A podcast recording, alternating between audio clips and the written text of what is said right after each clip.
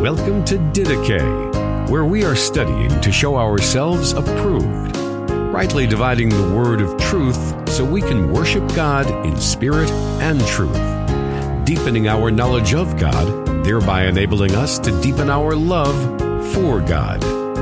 Here is your host, Justin Peters. Hello, ladies and gentlemen. My name is Justin Peters. I hope that you and your family are doing well today. And I want to thank you so very much for joining me for this short little podcast. And I'm, I'm just kind of winging this. Uh, I'm not going to have any video clips of anybody or anything like that. But uh, uh, I, want to begin with an observation and then a word of appreciation.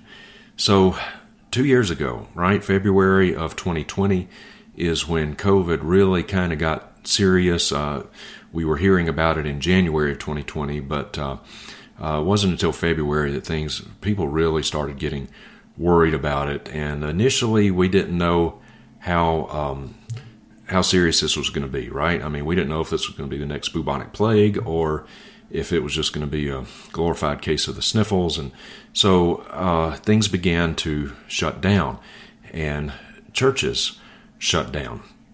Uh, the vast, vast majority, I think there were just a handful of churches that I've heard of that, that never did, but almost all churches shut down, um, at least for a few weeks or a couple of months. But so everything that I had on my calendar was cleared. you know, all the all the preaching engagements I had either were canceled or had to be rescheduled. But in June of 2020, I started traveling again. Um, uh, went to a church in Michigan, pastored by a good friend of mine, Jim Adelot. And uh, so he had me come out. We had this on the calendar already, and he said, "No, come on, we're, you know, we're done with this. We're opening back up, and we want you to come." So, uh, June of 2020, started travel again, and so since June of 2020, I've been doing my thing. I've been traveling, preaching, and teaching, and um, it, I've I've had a very interesting observation now that uh, we're a good year and a half, or at least I'm a good year and a half into uh, traveling again. Every single church I've been to has grown. Every single one of them, without exception, 100% of the churches that have had me in in the last year and a half have grown, and I think I know why. For so long, so many churches shut down they were afraid of the virus. So they shut down and they went online doing virtual church. And many of those churches are still shut down. And quite honestly, for the great majority, the vast, vast majority, it's actually been a good thing that these churches have shut down because they're not real churches anyway. But the ones that opened up, the ones that opened up way back in 2020, even when all the other churches were shut down, the ones that opened up and stayed open, were the were the doctrinally oriented churches, the sound churches, the churches that take Hebrews 10:25 seriously, not forsaking the assembling of yourselves. Those churches that opened back up and remained open while all these other wishy-washy churches and bad churches, false churches, all that kind of stuff, when they shut down, the the serious churches stayed open. And what happened was that their sheep there's sheep out there in all these communities, and God has His sheep. He has His people all over the place. And when the churches that they had been going to shut down, these real sheep that wanted to be fed, sheep want to be fed, they began looking around for churches that were still open. And what did they find? The doctrinally sound churches. And so they went to them.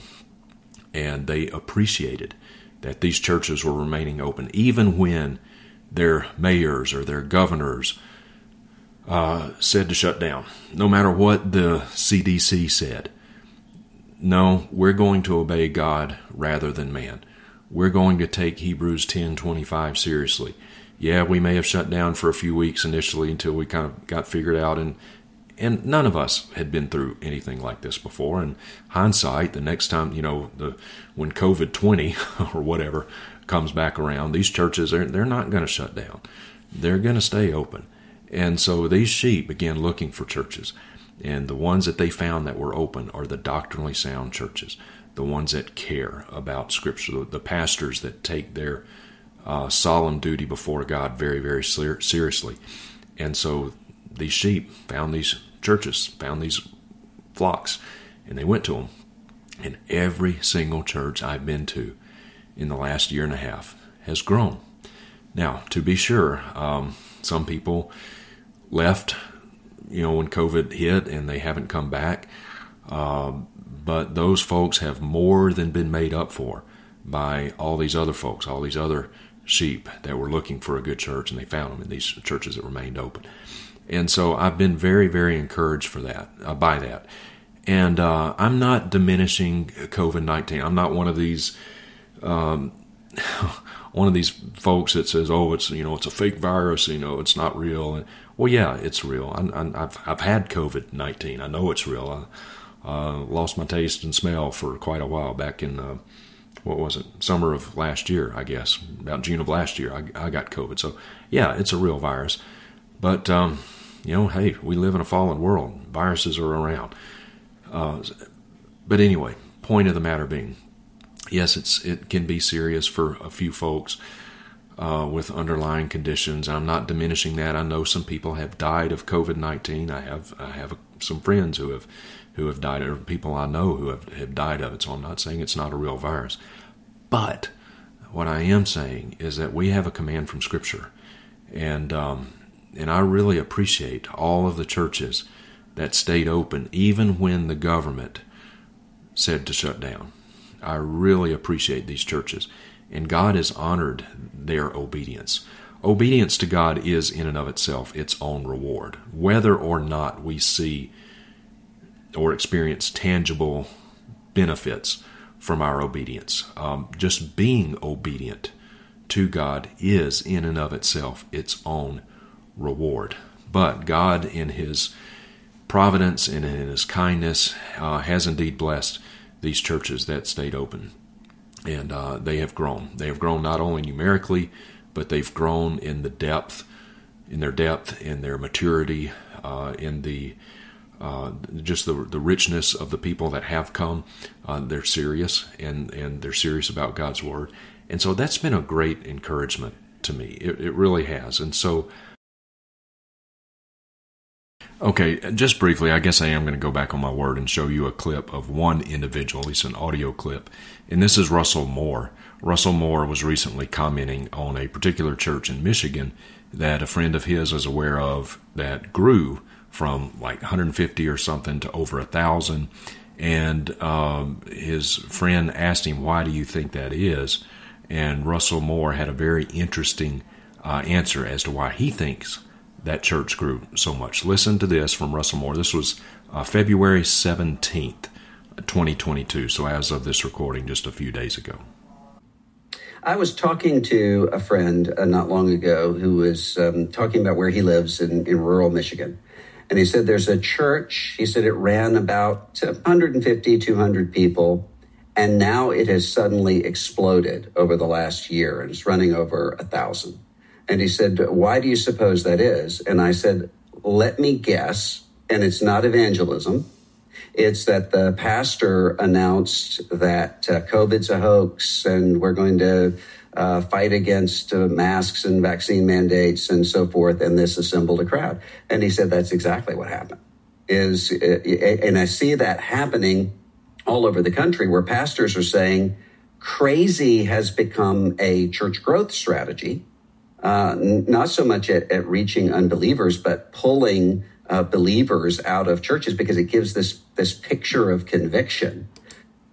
What an insult that is to these churches that have stayed open. I have no idea what church he's talking about. I'm assuming this is a, a true story, and I'm sure there are some churches like that. If you've heard of Greg Locke, that kind of a guy eh, who I have absolutely nothing good to say about on any level. But to say that all of the churches that stayed open did so just uh, to, to put on an air of conviction, I'm sorry. I've been to these churches. These churches stayed open. These good churches, they have stayed open absolutely out of conviction, out of biblical conviction, fidelity to the Word of God, and in obedience to the Good Shepherd. That's why they stayed open. So, many little rant here over. Now, on to more encouraging things. Uh, that's the observation. Now, for the word of appreciation, I want to express my appreciation for all of the faithful shepherds out there. Uh, John MacArthur, of course, he was the one with the largest platform that that uh, that led the way in this, and you know, very public. He's on Fox News and all this kind of stuff. His battles with the his and uh, Grace Community Church's battles with the uh, local authorities, state authorities, Governor Newsom, and all that. You know, that even worked its way through the court system, and by God's providence and grace, they prevailed in that. Uh, so he had the largest platform of the churches that, that stayed open in defiance of the government. Have to obey God rather than man, Acts chapter 5. But there are thousands and thousands of other pastors out there who do not have that kind of a platform, and uh, but they stayed open, and they're they take their responsibility before the Lord very, very seriously. And I want to express my appreciation to you, um, brother, to you, local pastor, elders. Uh, in every church needs to have a plurality of elders, but I, I want to express my appreciation to you men um, who who don't have the platform, who don't have the name recognition, who don't uh, who aren't being asked to speak at the big conferences. You know, some of you who are familiar with my teaching, maybe you've heard me in person. You've probably heard me, me say this. It can it can get uh, discouraging at some level. It can be very discouraging, honestly, when you look at the broad, visible spectrum of Christianity nowadays, evangelicalism, whatever that word means anymore. There is so much compromise. There is so much dilution of the gospel. There's so much. Uh, there's so much that is being called church and being called Christianity that bear absolutely no resemblance to true church and biblical Christianity. There's so much. There's so many moral failings out there. There's a lot of that. There's a there's a lot of error. There's a lot of heresy. There's a lot of bad teaching. There's a lot of this stuff going on. A lot of it, and and I deal with a lot of that. So it can be easy uh, to to get discouraged, but there are good churches out there, and there's a lot of them. Dear friends, there's a lot of them. They're all over the United States. I've been to some of them. Uh, they're all over the world. By God's grace, I've had the opportunity to preach the gospel in 27 different countries now, some of those countries multiple times. And you know what? There's good churches all over the world too. There's faithful shepherds out there. Um, they're they don't have the name recognition, as I said. They're they're not in the news. What's in the news is all the bad stuff, but there's a lot to be thankful for there's good churches, good faithful shepherds, good men, and um, and I'm, I've been very encouraged by that. It's been one of the great blessings that God has given me as an evangelist to see this for myself, and uh, that's why I'm I'm not I'm not a Debbie Downer when it comes to evangelicalism. Uh, well, maybe I am when it comes to whatever that word means, but for the church, I'm not a Debbie Downer for the church. Uh, God's church, Christ's church is safe. It is safe. The gates of Hades will not prevail against it. Uh, God's word will not return to him void. His word will do what he has decreed it to do. And um, nothing will prevail against the church of Christ. Not the denomination, but you know what I mean Christ church. Nothing will prevail against it. And uh, are are times hard? Yeah. Are they going to get worse? Yeah. Um, I'm not post millennial. Sorry.